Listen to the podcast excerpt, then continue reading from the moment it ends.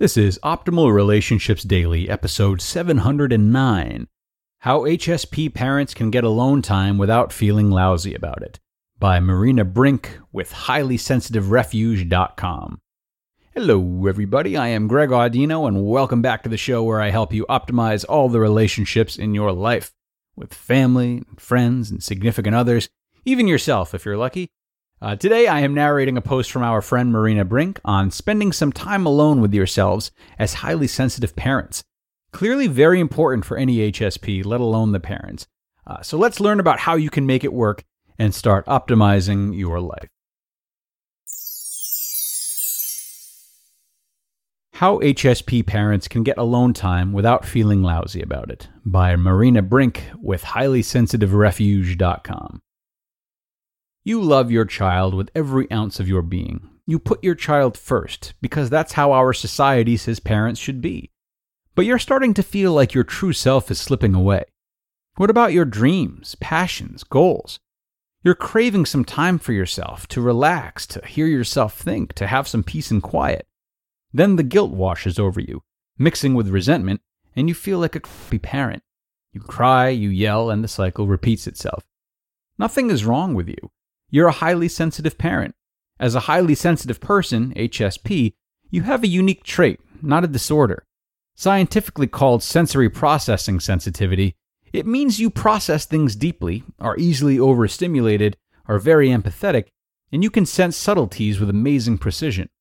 These are great characteristics, but it's daunting when your toddler or teenager is being difficult. Just another day in the life of a highly sensitive parent. For a highly sensitive person, alone time is crucial. The truth is that carving out time for yourself is like oxygen to you, it's not a luxury. Your psyche needs the time and space to figure out the daily jigsaw puzzle of your thoughts and emotions. Most of your friends and family may not be like you. After all, HSPs make up only 15 to 20% of the population. Sure, every parent would benefit from having breaks, but you just might morph into the Incredible Hulk if you don't nurture your soul. Sometimes you will have to advocate for your alone time. Your spouse might not really get it. You have to inform the people in your life about this HSP trait. If you can't accept this as part of your body chemistry, how will they? Acceptance may arrive in waves. Sometimes it's easy and full of grace, other times you may wish you were like everyone else. Remember all the positive things about being highly sensitive. You are empathetic, conscientious, intuitive, perceptive, detail oriented, polite, spiritual, and appreciate the arts, and you are a good parent. Four ways to combat guilt. You may logically understand that alone time is crucial. However, something is holding you back. Guilt is your enemy. It's reminding you of all the chores you have to do, all the busy work of being a parent laundry, cleaning, scheduling dentist appointments, the list goes on and on. If you relax now, you'll still have to do it all later. Not to mention that relaxing is tough when all of this is on your mind. And your child is growing up before your eyes, you honestly don't want to miss any milestones or important moments. It's understandable that many HSP parents put themselves last, and it's no wonder that burnout becomes a problem. HSP parents need to fight back against the guilt. Self care is not a luxury or indulgence, it's a necessity for being a better parent. Think of it as recharge my parent batteries time. You recharge your electronics every day. You need to recharge yourself too. You will break down if you don't. The resentment and anger of running on empty can easily morph into depression and anxiety. Your child deserves a healthy parent who takes care of his or her own needs. Here are four practical steps to combat guilt. Write about your guilt. Explore its origins. Just the act of writing can be freeing. Get your thoughts and feelings out of your head and into paper. Some people feel catharsis by shredding or ripping up the paper afterwards. Talk to a friend, family member, or therapist about it. We think we're alone and different when in reality, everyone has secrets. Nobody's perfect and nobody has to be. Being open and vulnerable with someone you trust will lead to connection. Connection kills guilt. Process and release your emotions through physical movement and exercise. Emotions can get stuck in our bodies, and it's amazing how moving really helps. Go for a walk and clear the cobwebs from your mind. Research shows that exercise improves your mood. Let go of your guilt, step by step. Practice self compassion. HSPs have so much compassion for others, but often struggle with turning their light inward. Sometimes imagining yourself as a child helps. If you believe in a higher power, that can help internalize compassion too. Seven ways to recharge with young children at home.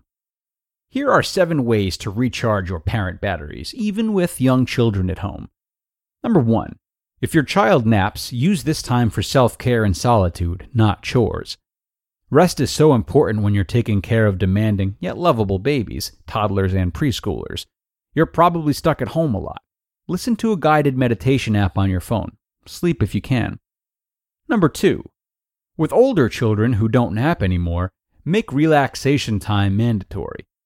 Let your child know that he must stay in his room for at least an hour, looking at books or quietly playing. Number three, keep external stimuli to a minimum. Sure, mindless TV or social media is easy. There's nothing wrong with that in small doses. But too much may make you numb to yourself. It's fast food when our souls crave something more substantial. Number four, meditate, exercise, read, journal, listen to music. Whatever feels right for you that day. Experiment and figure out which modalities are most soothing and meaningful. Number five, if possible, take a class in something that interests you. Remember your hobbies and interests before you had kids? You're still that person. Number six, ask for help. Be open to family members or friends babysitting if possible, or pay someone. Maybe it's just once a month, but it will be worth it. Number seven, if insomnia is an issue, have a bedtime routine. Drink herbal tea, journal and or meditate. Allow your nervous system time to slow down. Picture your child. Now imagine her as a grown up. You'd want her to do whatever it takes to be happy, right? Of course. She deserves solitude too, especially if she's a highly sensitive person. Treat yourself with the same love and respect that you show your kids. You and your kids will be grateful. You just listened to the post titled How HSP Parents Can Get Alone Time Without Feeling Lousy About It by Marina Brink with HighlySensitiveRefuge.com. HSP parents and non HSP parents, have you ever felt helpless when your kids refuse to give up their mobile devices? We want you to know that with KiwiCo, that will be a problem of yesterday. KiwiCo is a monthly subscription box for kids tested by kids. I gifted the koala crate to one of my friend's toddlers, where he gets to use a, uh, fishing pole to catch all sorts of felt sea creatures and decorating a teddy bear backpack as part of a camping project. Uh, the project pieces were well made and child friendly, so parents will not need to worry about choking hazards or sharp corners. And the best part playing with your kids helps develop their senses and cognitive skills. With seven lines that help spark creativity and innovation for kids of all ages, your child will be getting fun, hands on art and science projects delivered to your door every month. Watch their confidence grow as they develop creative thinking skills. KiwiCo is redefining play guys with hands on projects that build confidence, creativity, and critical thinking skills. There is something for every kid or kid at heart at KiwiCo. So get your first month free on select crates at kiwico.com slash ORD. That's K-I-W-I-C-O dot com slash O-R-D. And a wonderful post today from Marina for all parents. Uh, I am so glad that we take the time here on ORD to discuss HSPs as often as we do, because even for those that wouldn't necessarily qualify as an HSP, I think we all at least have those moments, right? And in those moments, we often shame ourselves and don't seek out necessary outlets for feelings she mentioned, like guilt and anxiety and so on. So take these words with you and remind yourself that it's all right to feel extra sensitive some of the time or a lot of the time, and that these bouts, however long they are, do not have to interfere with your life as a parent.